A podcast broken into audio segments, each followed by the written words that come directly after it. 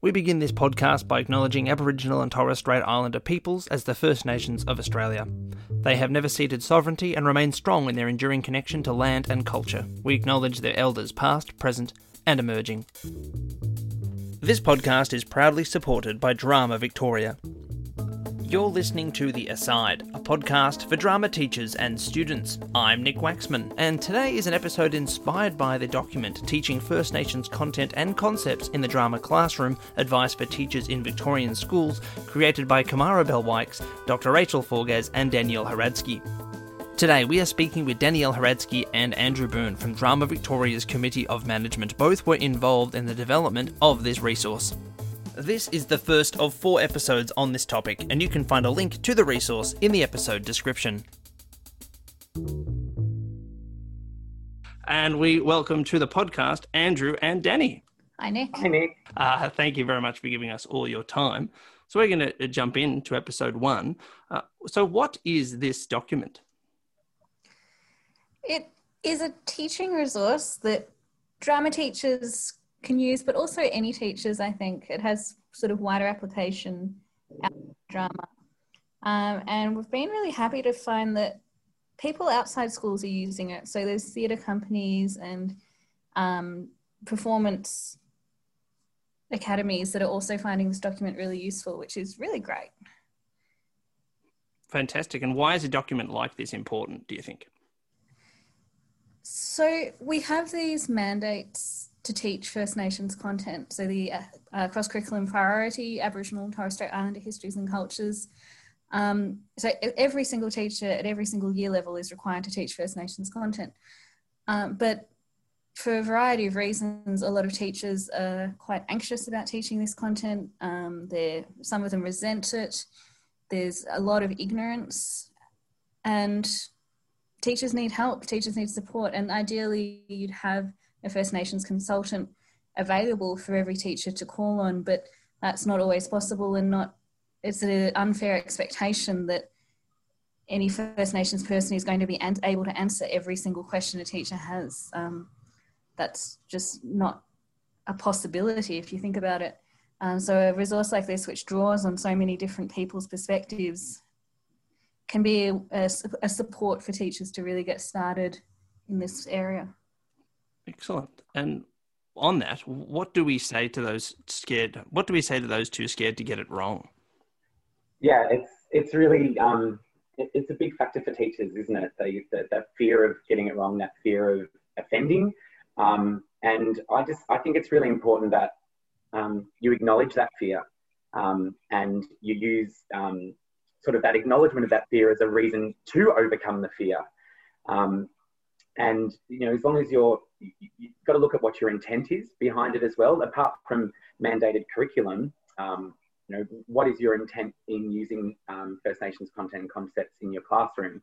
Um, acknowledge why it's important, um, but the the fear of getting it wrong is um, is worse than not doing it. So, if that makes any sense, like we, we've got to get past that point where we're worried about um, doing it wrong, so therefore we're not doing it. Um, that's worse than doing it wrong the first time, learning from your mistakes, because um, you inevitably will make mistakes. Mm. Um, you know, it's, it's not going to be perfect every time. I haven't been perfect every time I've taught uh, con- uh, content and concepts in my classroom, but I acknowledge the mistakes and I make sure that I learn and I grow from it. If I can add to that, um, I think what I'd love is if we could start to see fear and anxiety and that sort of shame feeling as really useful flags that you can use. If, if you're feeling if you've got that little uneasy feeling that's probably a really good sign to dig into that and find out why you're feeling like that. What do you need to know to get over that feeling? But it's not that you shouldn't that you should try and push away those feelings of fear and anxiety but actually use them embrace them because they they can be very helpful and if I can add to that, having read the document and done your workshop on the document, uh, it is very comprehensive. And I think people with those fears can have a read through a document like this and actually feel at ease thanks to this resource. Um, so, how yeah. was it? How, sorry. sorry it, it, really, uh, what, what I love about the document is it really feels like it's holding your hand um, mm. through the process um, and just the, the way that it's framed, the way that it's set out, in, you know, it's so easy to read. It's question and answer. Um, you know, it doesn't give you all of the answers because um, the answers are not always so straightforward, and that's why it's an advice for teachers, not um, not a protocols document. It's not a, a, list of rules. It's there to guide you to work through um, to work through the experience. Great. So, how was how was this resource created? Okay, good. So, quick background. um, if we go back a, a few years, um, Kamara Bell Wykes, a First Nations playwright, um, artist, actor. Um, she was the education consultant at Ilbijerri Theatre Company, and she was continually um, had question after question after question from teachers asking her, "How do I do this? What do I do?" And um, she was getting a bit sort of overwhelmed, like thinking, "Well, I, I don't know. Do I have all of the answers? Um, am I the, the sole voice that can um, that can guide teachers through this?" And so she ended up partnering uh, with Dr. Rachel Forgasz from Monash University. And um, together they got together an advisory panel of First Nations artists from all over Australia. That's, that's one thing that's really important to know is it's, um, even though the, the document says advice for teachers in Victorian schools, because, you know, yeah, we're based in Victoria and that's where it has been framed, the voices are from countries all over Australia. Um, so were lots of different perspectives in the advisory panel of artists and educators. And so from that, all of those um, the meetings with the advisory panel, they were recorded and then they were transcribed and then Danny went through them um, and sort of took out all of the, the important themes and um, uh, concepts that the advisory panel discussed. Um, and, you know, the discussions were I mean, I was a part of it. It was it was a really beautiful discussion, but it was difficult at some points. Um, there was moments where the artists were a bit unsure about um, what we as educators were talking about, and sort of releasing that, um, giving that permission for this to happen in the classroom. And that's the most, I think, another most important thing to think about with the document is this is for education purposes only. We're not looking at um, uh, well, not only, so there's some elements that do have um, um, implications for professional theatre, but um, ultimately it, it is an education resource. And these, the advice in this document is for, to ensure that students all across Australia, First Nations and non-Indigenous, are learning about First Nations cultures, histories and perspectives um, throughout their education and you know learning that through empathy um, so yeah, then Danny and Rachel and Kamara as the, the lead authors um, went through many different drafts of the document. Um, Danny can probably elaborate on that.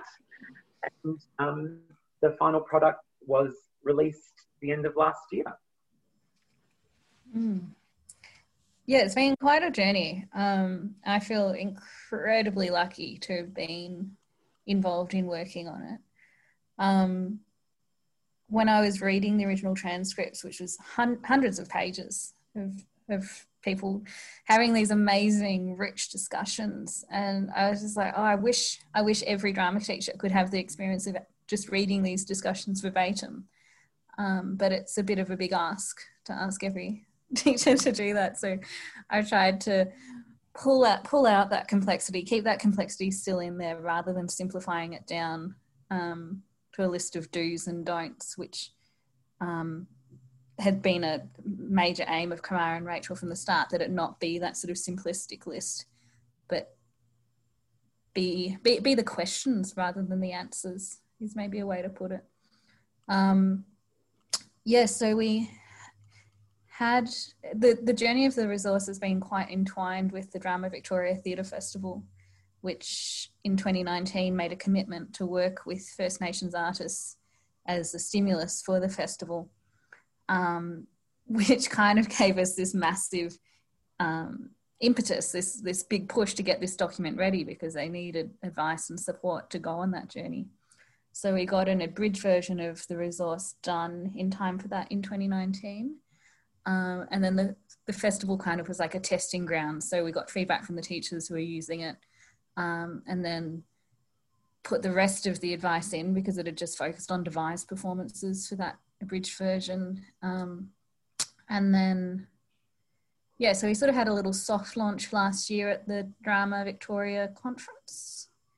And then we went, it was very important to us to get endorsement from VAI or the Victorian Aboriginal Education Association, and that was achieved early this year. And then we're coming up to the final sort of launch publication point with um, Monash University doing a sort of large scale uh, launch in November in time for NAIDOC Week. Well, great. Well, you just mentioned the VAI. Can you talk a little bit about why it's important that they, or what does it mean that they endorse this resource? Yeah, so VAI are the peak body for Aboriginal education in Victoria. And they've been this sort of major force since the 1980s. And then before them, before the before they were officially VAI, they were uh, the VAECG. Um, and they are leading First Nations educators and elders from across the state who support Koori students and support teachers to teach this kind of content. Uh, and they're just this amazing group of people. Um, to get their endorsement, we first presented it to their education committee, uh, their, their, sorry, their curriculum committee, uh, and then which is led by Vaso Elefsiniotis. Um, and they liked the resource so much that they wanted to get a sort of full endorsement from the full committee. So uh, it was presented to all these um, elders and leaders from around the state, and we went and presented in this room, and it was quite scary and quite amazing to be there and to have all these incredible people read it and give their endorsements say this, yes, this is what we'd like you to be teaching. Um, so it really does have this approval, this endorsement from leaders around the state, and I think that's incredible to have. Unanimous. Yeah. Uh, unanimous support too was. Yes. Really important.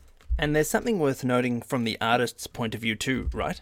They they they they don't put themselves forward as experts on First Nations cultures who have all the answers that they, they have their own perspective and it might not be a perspective that's shared by every single First Nations person in Australia. Um, and it's not trying, that's not what the resource is trying to be. It's not trying to be everyone's answer. It's trying to be these perspectives. Here's what these people think. They don't agree. yeah, and that's why um, it was also one great thing about the document is the voice of the artists and the educators in that from the advisory panel is littered throughout the document um, to sort of balance, you know, why the advice was given. Um, so, you know, the, the, question and answer and then the advice, but also then uh, direct quotes from the, um, the perspectives of the First Nations artists in the room. Thank you. And so, what does this document mean for teachers and students? It means use it. it means I think so many of the questions that teachers ask, they're literally in the index. So if you're starting to do, this work, you're going to have a lot of questions. If you're in the middle of doing this work, you're going to have a lot of questions. And a lot of those questions are, if not fully answered, at least advice is given for them. Um, so it's sort of it goes back to that idea of it would be lovely if you could have a consultant in every classroom, but in the meantime, this document can stand in as a bit of a consultant, if that makes sense. Absolutely, it does. So, how can this document be used? In lots of ways. um, so it is available on the internet freely um, through Drama Victoria's site and then also through Ilbijerri and Monash University. Um, and I think it's valuable to read all the way through in one go. But if you're in a situation, um, for example, for example, when I started teaching in this area, like really pushing myself to start teaching, um, I had an incident where students inadvertently created this extremely racist performance. Their intentions were good, but their outcomes were quite horrendous. Um, and they, they were sort of aware of it, and the other students in the class were aware of it. Um, and then the bell went and they all streamed out, and I went, oh gosh, that was not a good situation. And if I'd had this document, then I could have um, flicked through the questions to the one which says, What if my students do something racist? And then there is some advice there about how you can plan to avoid those moments, but also if they happen, don't be surprised. It's bound to happen. It doesn't matter what the students intended, it was racist. Um, it was a really fun, it ended up being a really fantastic teachable moment through, and we had a big class discussion about it.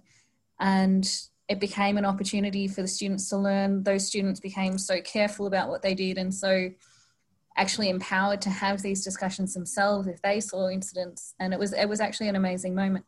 But I would have felt a lot more supported if I'd had this resource at that moment to kind of hold my hand through it. Thank you very much. And and the the document also has a bunch of uh, links in it, a number of different questions that people are going to come up against when they're working with First Nations content and uh, those beginner questions people might want to ask and the more nuanced questions as well. So the advice for now is to go and check out this document, and there will be a link to the document in the episode description. Uh, but we're going to jump into episode two in a moment. So hopefully our listeners will keep on listening because we are going to be covering a range of different content on this document such as uh, approaching First Nations content in the classroom, approaching First Nations content in performance, and engaging with live or recorded First Nations content. Huge thanks to you, Andrew and Danny, uh, for explaining this document. And are you excited to uh, keep talking through these episodes? Sounds yeah. good. Thanks, Nick. That is all for this episode of The Aside. There are three more episodes in this series, so I encourage you to keep listening to those. If you are trying to find a link to this resource, one can be found in the description of this episode. If you have a question or you would like to suggest a topic for a future episode, do not hesitate to contact us at asidepodcast at outlook.com. We answer a number of emails each week and will happily answer yours. There are a load of episodes in the bank, so feel free to go through those and find one that piques your interest. Thank you to Eltham College for letting us record here, to Aaron Searle for providing the music, to Drama Victoria for their ongoing support, and of course, thank you for listening.